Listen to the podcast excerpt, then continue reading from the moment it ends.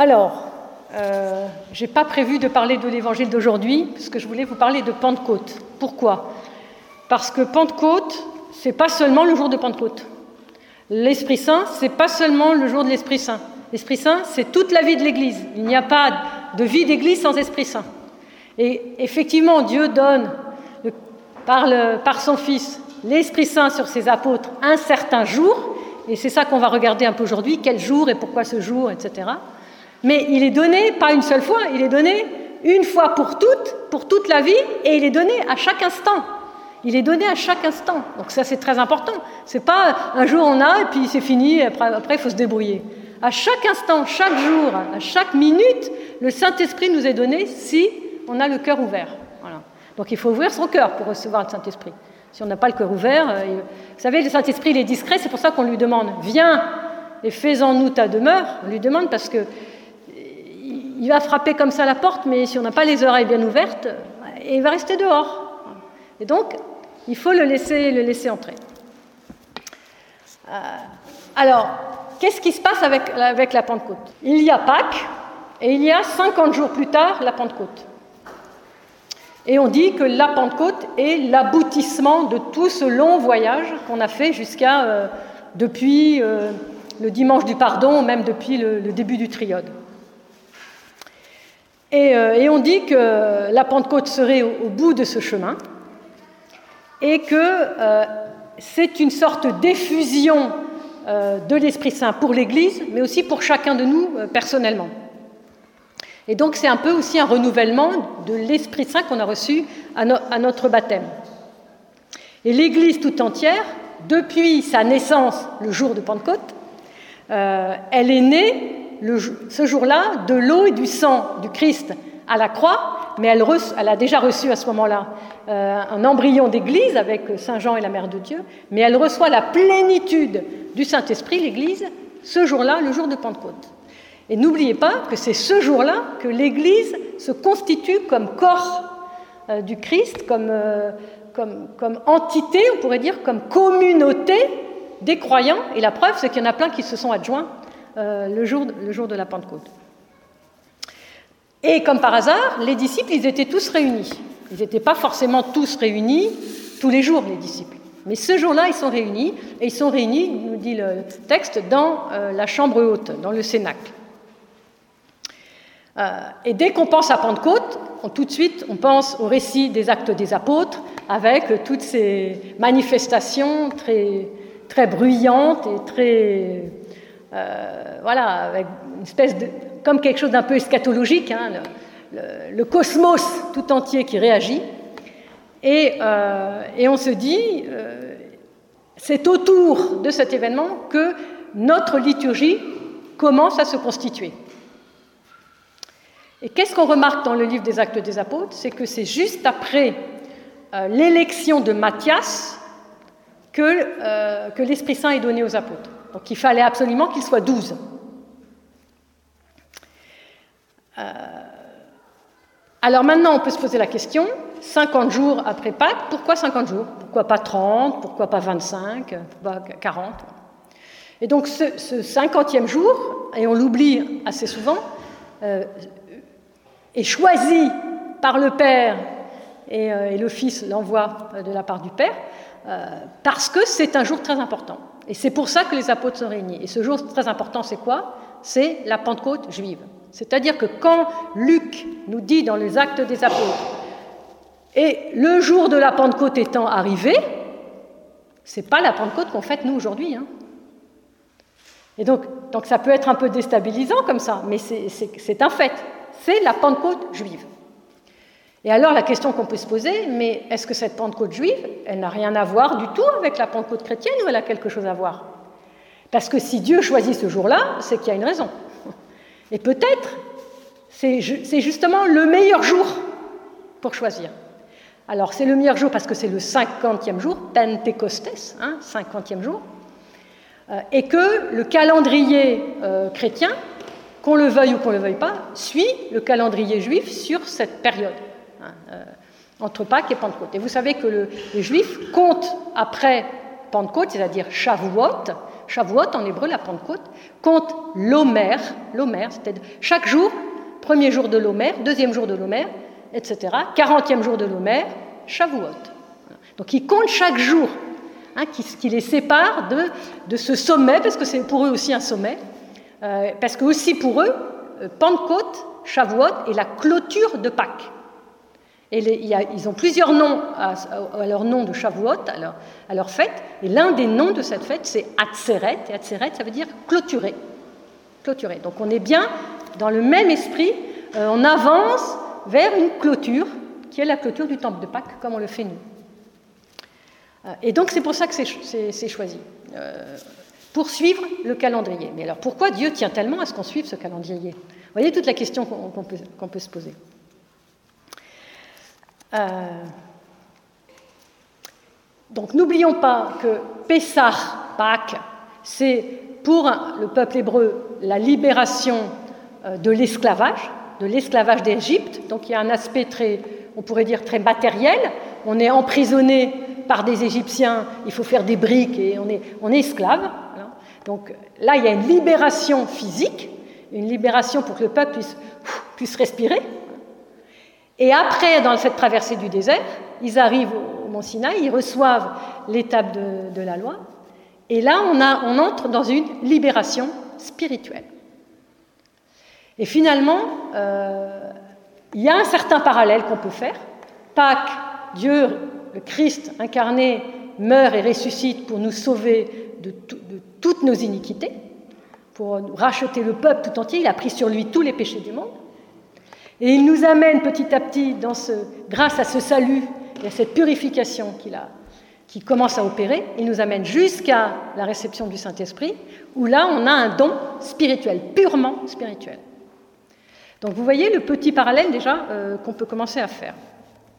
Et vous savez que euh, le jour de la Pentecôte, donc juive, qu'est-ce qu'il se passe? Donc les, les, 600 000 hommes qui ont quitté l'Égypte arrivent au pied du Sinaï et ils reçoivent, euh, alors on dit les dix commandements, il faudrait mieux dire les dix paroles, les dix paroles, et à travers les dix paroles, ils reçoivent la parole de Dieu, c'est-à-dire la manière que Dieu a de demander à son peuple de se conduire selon sa volonté. Parce que c'est ça finalement les dix paroles. Est-ce que toi, peuple, tu acceptes d'être conduit par moi, Dieu, ton, Père. Et ils sont 600 000 au pied du Sinaï, et, euh, c'est ce qu'on appelle l'alliance. Ce qu'on appelle l'alliance. On connaît bien le livre de l'Exode, c'est l'alliance. Donc c'est l'alliance, une alliance, c'est pas rien une alliance. Tous ceux qui sont mariés ici savent ce que c'est une alliance. On tient tous une alliance. Et donc, dans cette alliance, il y a un aspect euh, d'engagement de, mutuel, où le peuple, au pied du Sinaï, va dire, vous pouvez aller le vérifier, chapitre 24 du livre de l'Exode, va dire en hébreu, Naase venishma, c'est-à-dire, nous ferons et nous écouterons ou nous obéirons. Naase venishma. Nous ferons, on s'engage, nous, nous, nos enfants, nos petits-enfants, voilà, on s'engage pour toutes les générations à venir. Euh, et donc il y a une sorte d'alliance qui est contractée, qui est ratifiée et qui euh, et Dieu s'est engagé, mais ça on le sait, il n'y a pas de très de difficulté. La difficulté, c'est comment l'homme s'engage et comment il tient son engagement. Et à ce moment-là, le livre de l'Exode nous dit euh, qu'une fois que l'engagement est scellé, euh, cette parole, elle arrive, elle arrive du, du Sinaï, et il y a des tonnerres, et il y a des éclairs, et la montagne est en feu, elle était toute fumante et personne ne devait s'approcher sous peine de mort. Et donc on a déjà ici l'idée de la parole qui brûle. On ne peut pas s'approcher impunément de la parole de Dieu. Voilà. On peut pas, on pourrait faire une, comparaison, on ne peut pas arriver les mains dans les poches euh, pour venir au calice. C'est pas possible, quoi. Donc vous sentez cette, euh, voilà, cette, euh, cette tenue une certaine distance et en même temps l'engagement pour bénéficier de cette, cette, flamme que Dieu veut poser sur, déjà sur les 600 000 hommes au pied du Sinaï. Alors, Shavuot, cette fête, elle est aussi associée à la moisson de froment. Donc, dans les pays méditerranéens, la récolte de blé est un peu plus précoce qu'ici. Euh, et, donc c'est aussi une fête agraire, comme pratiquement toutes les fêtes du calendrier euh, juif. Et cet aspect agraire, au moment de Jésus, c'est-à-dire au moment où le temple était toujours euh, sur pied, on pourrait dire, on apportait les prémices à Dieu parce que c'était toujours lui qui était servi en premier, ce qui normalement est normal. Donc là, on le trouve dans le livre de l'Exode au chapitre 23 et au chapitre 34. Et donc cette fête porte encore un troisième nom, donc on a dit Shavuot, on a dit Atzeret, la clôture, et elle s'appelle aussi Rag à Bikurim, la fête des récoltes. La fête des Bikurim, c'est plutôt les prémices, voilà, la fête des prémices. Et on portait au, temple les prémices des toutes premières euh, moissons. Et le rituel, il est décrit dans le livre de Lévitique, donc normalement tout ça on devrait le connaître très bien parce qu'on devrait connaître très très bien le Premier Testament, parce que c'est partie de nos Écritures. Vous compterez cette semaine complète, 50 jours après la Pâque. Et c'est pour ça que si on a sept semaines complètes, eh bien on a Shavuot qui veut dire les semaines, donc les sept semaines. Et c'est le mot grec que nous on a gardé, c'est normal puisque c'est notre tradition, Pentecostes, pour dire euh, Pentecôte, 50e jour.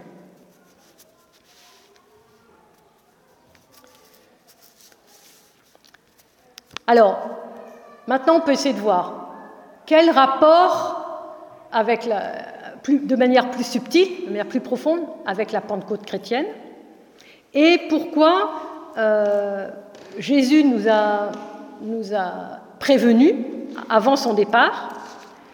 Euh, qu'il va envoyer ce que le Père a promis. Donc le Christ nous, nous prévient, le Christ prévient ses apôtres.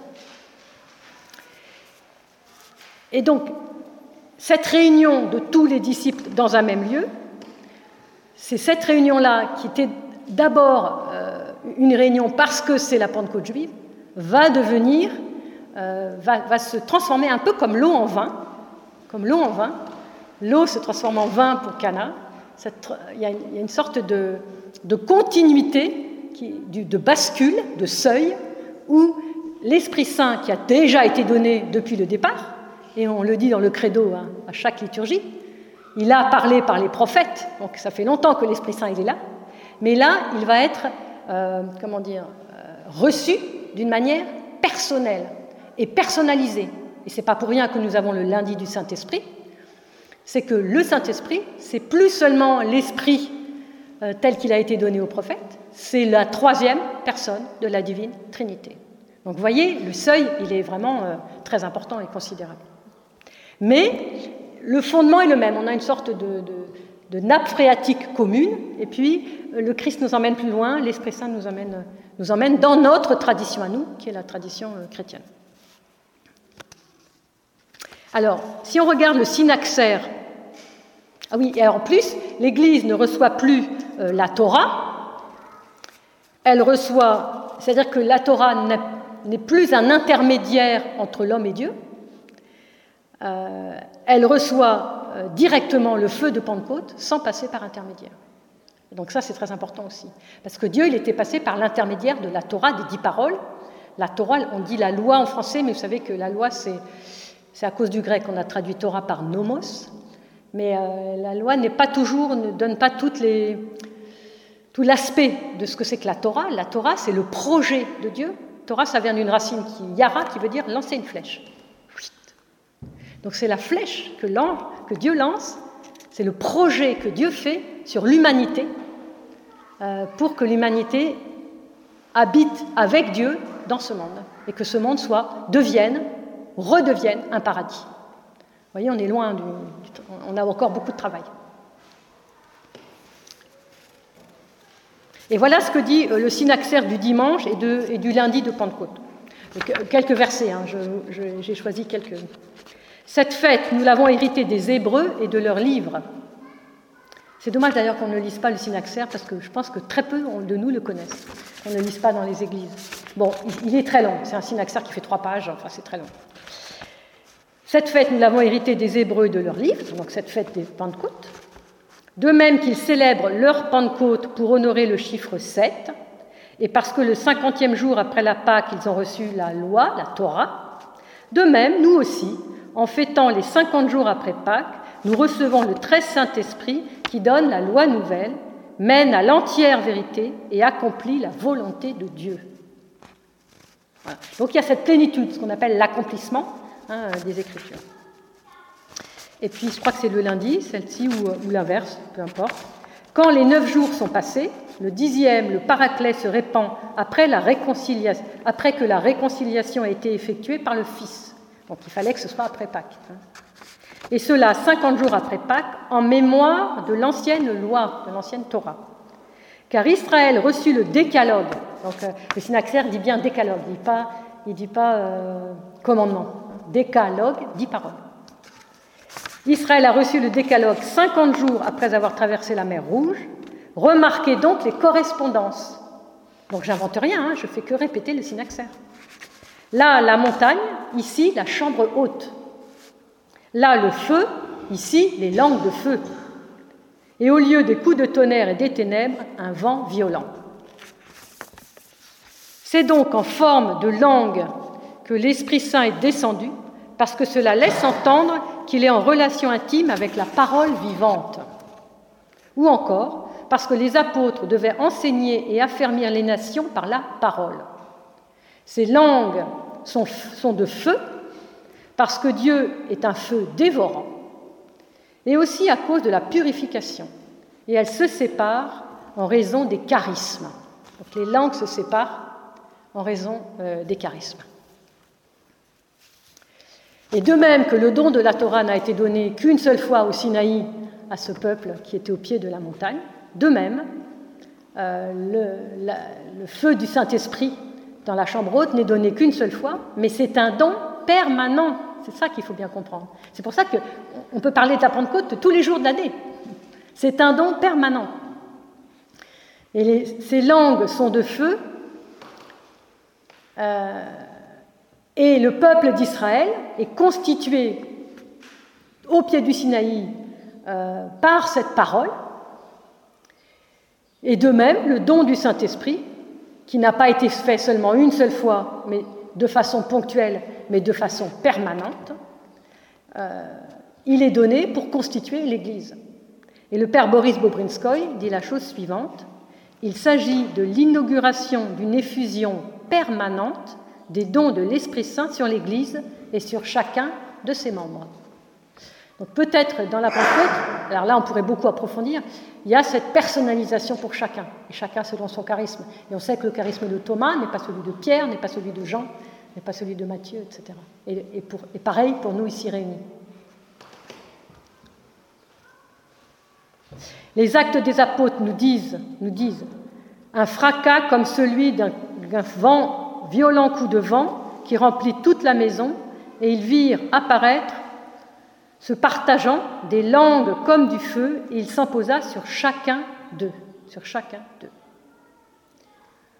Et le Targum, alors qu'est-ce que c'est le Targum? Le Targum, on ne connaît pas très bien, on connaît bien la Septante, mais on ne connaît pas le Targum. La Septante est aussi un Targum. La Septante, le Targum, qu'est-ce que ça veut dire? Ça veut dire traduction.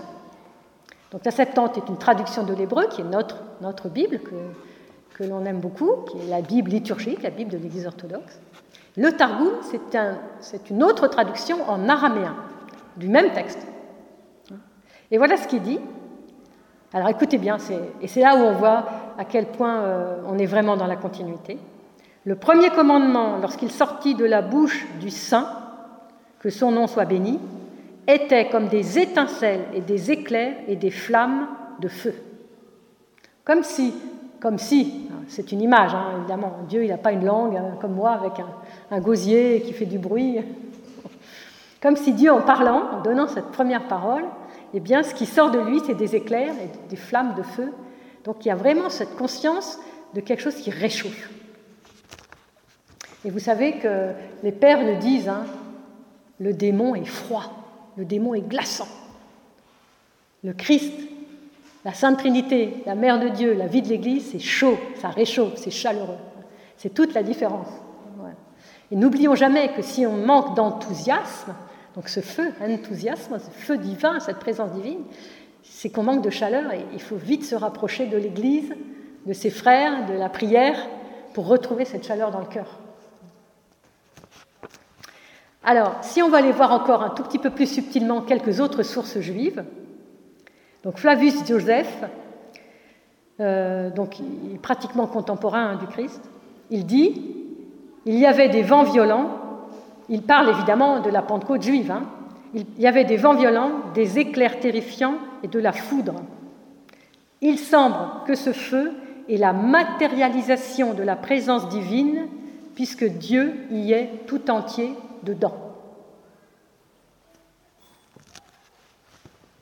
Donc, dans un cas, Dieu euh, parle, et cette parole est donnée dans le feu, le vent violent, les éclairs, le tonnerre, c'est une parole de révélation. Dans l'autre cas, donc Dieu se révèle hein, au Sinaï. Dans l'autre cas, euh, le Saint-Esprit se manifeste aussi par le vent violent, le feu se divise en langues, il vient communiquer sa puissance d'une manière intérieure. D'une manière intérieure. Ce qui va évidemment tout de suite conduire les disciples, une fois qu'ils ont, on pourrait dire, intégré, presque ingéré, on pourrait dire, reçu vraiment au cœur cette, flamme du Saint-Esprit, qu'est-ce qu'ils Ils sont poussés pour aller immédiatement annoncer la bonne nouvelle et parler toutes les langues, euh, cette parole que Jésus-Christ leur révèle et cette expérience de Jésus-Christ mort et ressuscité. Une autre source juive, très intéressante, et vous allez voir encore plus, plus précisément à quel point il y a des connexions. Dieu dit à Aaron, va au-devant de Moïse dans le désert. Comme il est dit, Dieu, par sa voix, tonne à pleine voix ses merveilles. Il est dit, Dieu tonne à pleine voix ses merveilles. Or, qu'est-ce que font les disciples? Ils racontent les merveilles de Dieu. Si vous connaissez par cœur votre, livre des Actes des Apôtres, chapitre 2, ils racontent les merveilles de Dieu. Que signifie tonne ces merveilles? Je suis toujours dans le, dans le Midrash. Lorsque le Saint béni soit-il donna la Torah sur le Sinaï, il fit voir à Israël par sa voix des merveilles. Comment Le Saint béni soit-il parlait, la voix partait et parcourait le monde entier et revenait. Des cieux, elle passait à la terre, il regardait vers la terre, comme il est dit, des cieux, il t'a fait entendre sa voix pour t'éduquer, sur terre, il t'a fait voir son grand feu. Deutéronome 4, 6. Et l'Écriture dit, et tout le peuple voyait les voix. Exode 20, 18. Donc en hébreu, d'ailleurs en grec aussi, c'est jamais traduit comme ça en français, c'est dommage. Le peuple voit les voix. Ben, c'est normal, si la voix elle sort, qu'elle parcourt la terre entière, c'est qu'on la voit. Il n'est pas écrit la voix, mais les voix. Rabbi Yohanan dit la voix partait et se divisait en 70 langues pour que tous les peuples l'entendent. Donc déjà, selon la tradition d'Israël, selon la tradition de lecture, et vous savez combien la tradition de lecture est importante, et nous on le voit bien pour nous-mêmes, déjà la voix, elle se divise en 70 langues. Pourquoi 70 Alors, Pour nous, c'est 12, c'est sur les apôtres, qui sont eux-mêmes ensuite les colonnes de toute l'Église. Eux, c'est 70 langues parce qu'il y avait, selon les, tables généalogiques, notamment du livre de la Genèse, chapitre 5, chapitre 10, il y avait 70 nations.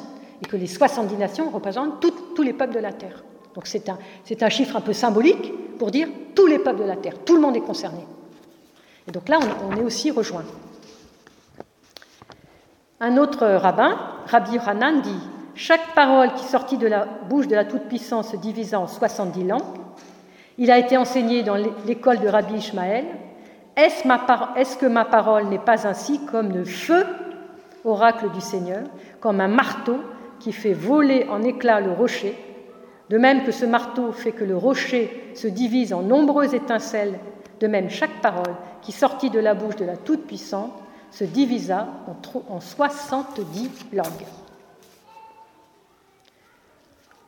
Et à partir du moment où euh, ces, douze langues, pour nous, dans notre Pentecôte chrétienne, tombent sur les disciples, c'est à ce moment-là que tout le monde est rempli du Saint-Esprit. Alors ce qui est bizarre, c'est qu'ils disent tout le monde.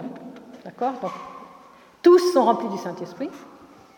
Et ils se mirent à parler en d'autres langues. Et que disent-ils? Ils racontent les merveilles de Dieu. Et le vent devient ce souffle saint qui remplit tous les habitants de la maison. Et aux langues de feu, sur chacun correspond un parler en d'autres langues. Et donc, il y a bien l'idée qu'il faut rejoindre tous les peuples de la terre. Tous les peuples de la terre. Saint Jean Chrysostome, qu'est-ce qu'il dit de tout ça? Et soudain se fit entendre un bruit venant du ciel, il remplit toute la maison. Vous savez que les pères n'ont pas énormément, n'ont pas beaucoup commenté le livre des actes des apôtres. Il y en a, mais ce n'est pas énorme. Ils ont beaucoup commenté l'évangile, mais les actes des apôtres, il n'y a pas beaucoup. Jean Chrysostome, il, a voulu euh, tout, commenter du livre des actes des apôtres. Donc on a de la chance parce que c'est quand même un grand, un grand commentateur, un grand saint. Mais ce n'est pas. Alors, remarque que tous sont rassemblés en un même lieu. Jean Chrysostome qui parle. En sorte que ceux qui sont présents puissent croire et devenir dignes de foi. Mais ce n'est pas tout. Il y a encore plus étonnant. Les langues leur apparurent qui se partagèrent semblables à du feu. Il a dit semblable pour que tu ne penses rien de matériel de l'esprit. l'esprit n'est pas matériel. Comme du feu et comme un vent. Ce n'était pas un simple courant d'air. Lorsque l'esprit dut se manifester à Jean, c'est comme sous l'apparence d'une colombe qui vint sur la tête du Christ. Donc Jean le Baptiste. Donc tout de suite, Chrysostome fait le lien entre l'Esprit Saint reçu dans la chambre haute et l'Esprit Saint que Dieu, que le Christ reçoit au moment du baptême. C'est très intéressant comme lien. Mais est-ce qu'il est devenu, est-ce qu'il est venu seulement sur les douze et pas sur les autres demande Jean Chrysostome. Assurément, il est venu sur les 120, parce qu'ils étaient, ils étaient très nombreux. Il suffit de lire les actes des apôtres, ils étaient 120. C'est pourquoi Pierre invoque le témoignage du prophète, et tous furent remplis. Ils ne reçurent pas seulement la grâce de l'Esprit Saint, ils en furent remplis.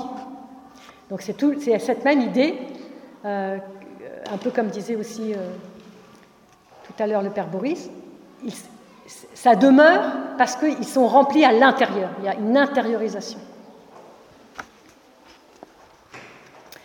Et donc cette correspondance entre la théophanie et le baptême du Christ et euh, la Pentecôte est vraiment très intéressante et ça renvoie à notre propre baptême à notre première effusion de l'Esprit Saint au moment où euh, le prêtre nous a plongé dans l'eau, nous a remonté de l'eau, nous a chrismé et nous a donné euh, l'Esprit Saint en plénitude. Irénée de Lyon, Irénée va dire que l'Église, l'Esprit Saint rassemble dans un même mouvement l'unité des douze tribus. Alors ça c'est intéressant aussi, parce que douze apôtres, c'est comme les douze patriarches des douze tribus. Et des douze tribus, c'est, la quintessence de tout le peuple, puisque c'est à partir des douze tribus que tout le peuple euh, des, Hébreux puis des Juifs va, sortir, on peut dire, hein, de génération en génération.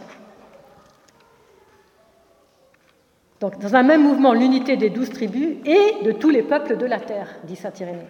C'est encore cet esprit dont Luc nous dit qu'après l'ascension du Seigneur, il est descendu sur les disciples, le jour de la Pentecôte, avec pouvoir sur toutes les nations pour les introduire dans la vie et leur ouvrir le Nouveau Testament.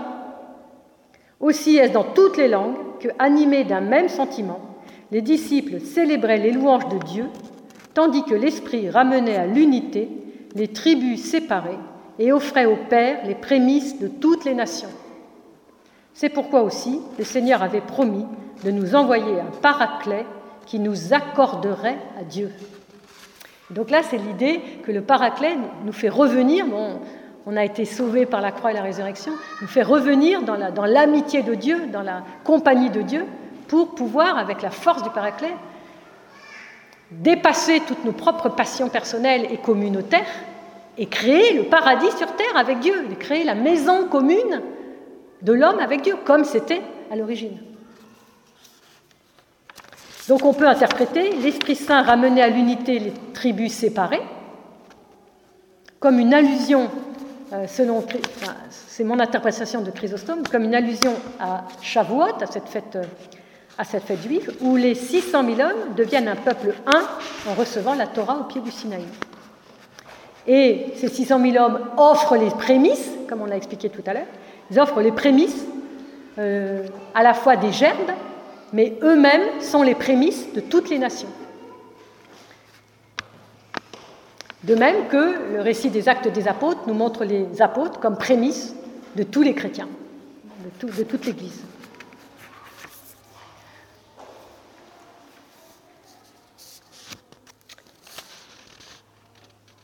Euh, alors Grégoire le Grand, il dit quelque chose de très intéressant aussi. C'est sous forme de langue de feu que l'Esprit s'est montré, parce que cet Esprit est coéternel au Fils. Donc cette conscience voilà, de, la, la coéternité, de la co-divinité. Et que rien n'est plus proche de la parole que la langue, et que le Fils est la parole du Père.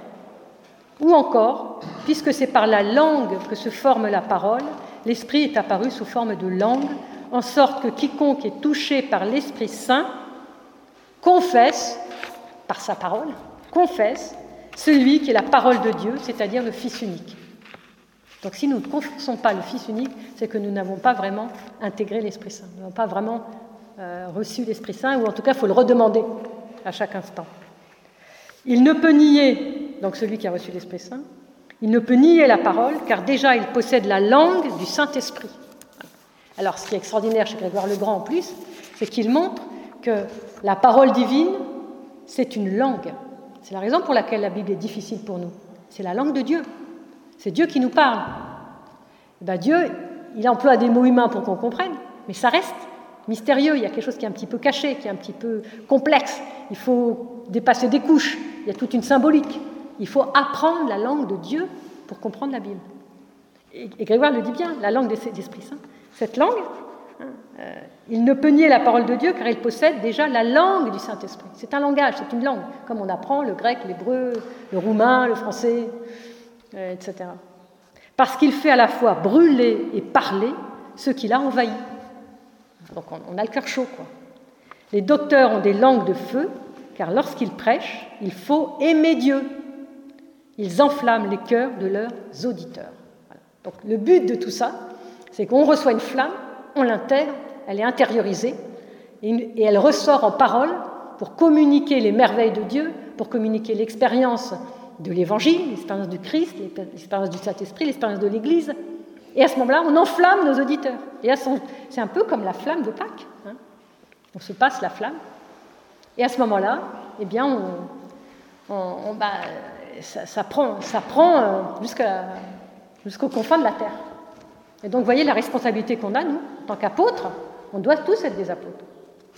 Alors, je vais terminer par une dernière petite histoire, une petite histoire juive, qui est à la fois, on peut l'entendre comme une parabole, mais apparemment c'est une histoire vraie. Mais peu importe, euh, juste pour nous, voilà, pour nous réjouir le cœur et puis pour qu'on reparte d'ici en ayant une petite histoire. Alors c'est quelqu'un qui parle de son père. Mon père, Abouya, était un des grands personnages de Jérusalem. Quand vint le jour où je devais être circoncis, donc c'est son père qui a dû lui raconter, parce qu'il avait huit jours, hein, il invita tous les grands personnages de Jérusalem et les installa dans une maison. Donc c'est la grande fête, la hein. circoncision, c'est comme le baptême pour nous. Quant à Rabbi Eliezer et à Rabbi Yehoshua, il les plaça dans une autre maison. Lorsque les invités eurent fini de manger et de boire, ils se mirent à battre des mains et à danser. Rabbi Eliezer dit à Rabbi Yehoshua Pendant que ceux-ci passent leur temps à leur façon, occupons-nous à notre manière. Ils se mirent donc à s'occuper des paroles de la Torah, passant de la Torah aux prophètes, des prophètes aux agiographes. Là, c'est l'allusion aux trois parties de la Bible hébraïque. Euh, c'est tout le corpus de la Bible hébraïque. Hein. Un feu descendit du ciel et les entoura. Mon père Abouya leur dit Mes maîtres, êtes-vous venus pour mettre le feu à ma maison? Ils lui répondirent Dieu nous en garde, mais nous étions assis, nous faisions un collier avec les paroles de la Torah. les paroles de la Torah sont comme des perles qu'on ajoute les unes aux autres pour faire un beau collier. Nous passions de la Torah aux prophètes et des prophètes aux agiographes, et voici que ces paroles sont devenues joyeuses comme elles l'étaient quand elles furent données au Sinaï. Et le feu s'est mis à les lécher comme il les léchait au Sinaï. En effet, quand ces paroles furent la première fois données au Sinaï, elles furent données dans le feu, comme il est dit, et la montagne brûlait dans le feu jusqu'au cœur des cieux.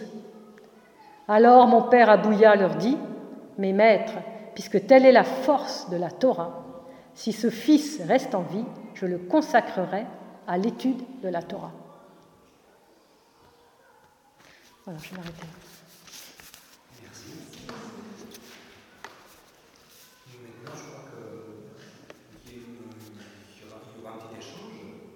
Questions, questions-réponses. voilà, tout est ouvert. Je fais court exprès pour, euh, pour pas dans le coup, tu nous parce que dans pas longtemps, il y aura un baptême. Euh, J'aimerais bien savoir plus de, connaître plus de renseignements sur l'Homère. Je sais bien que c'est une gerbe de, de céréales qu'on Oui. Pas le premier, mais le second jour de, des, Pâques. Oui. Alors, alors, il y a une controverse. Certains disent que c'est le lendemain, et certains disent bon. Il y a une petite controverse, mais enfin, disons qu'il y a, y a, y a deux, deux traditions. Voilà. Mais peu importe. Euh, ce qui est important, c'est qu'il porte une gerbe. L'homère, en fait, c'est une quantité. C'est une quantité. Et donc, euh, le mot homère, ça, désigne une quantité. Donc, c'est une quantité de, de gerbe qui, est apportée au temple tous les, jours après Pâques. Et, c'est le mot qui a été euh, gardé pour désigner le comptage des jours entre Pâques et Pentecôte. Donc, troisième jour, quatrième jour, dixième jour, vingtième jour de l'homère. Donc si vous entendez un jour, 20e jour de l'Homère, vous direz, ben moi je sais. C'est le 20e jour après la Pâque juive. Vous serez très savant.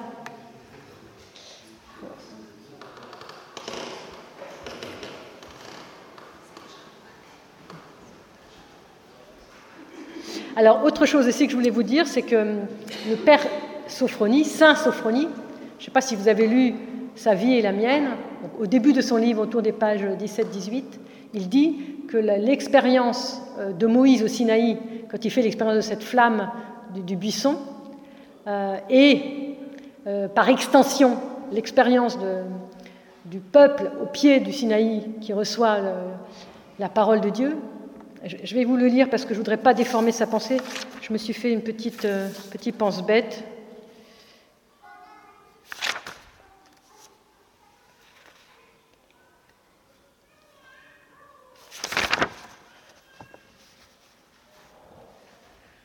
Bon, bah, je ne trouve pas.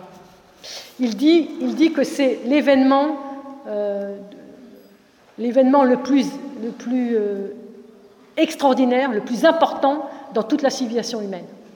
Bien, entendu, avant le Christ. Donc c'est très intéressant que Père Sophronie, qui est quand même euh, un grand saint, il est, senti que cet événement avait, avait fait basculer finalement tout le cosmos toute l'humanité dans autre chose. Et il dit que ceux qui se tenaient au pied du Sinaï, ils avaient, euh, euh, quelque chose de l'ordre de la sainteté. Et c'est ce que disent aussi évidemment euh, les rabbins. Et, donc là, c'est intéressant parce que là, on voit bien ces parallèles où, Dieu choisit un peuple, Dieu choisit douze, et puis ensuite, ensuite ça se transmet. C'est-à-dire que sa sainteté, parce que finalement, pourquoi on fête tous les saints? C'est parce que c'est le fruit le plus sûr, le fruit le plus sûr du Saint-Esprit, c'est la sainteté. C'est la sainteté.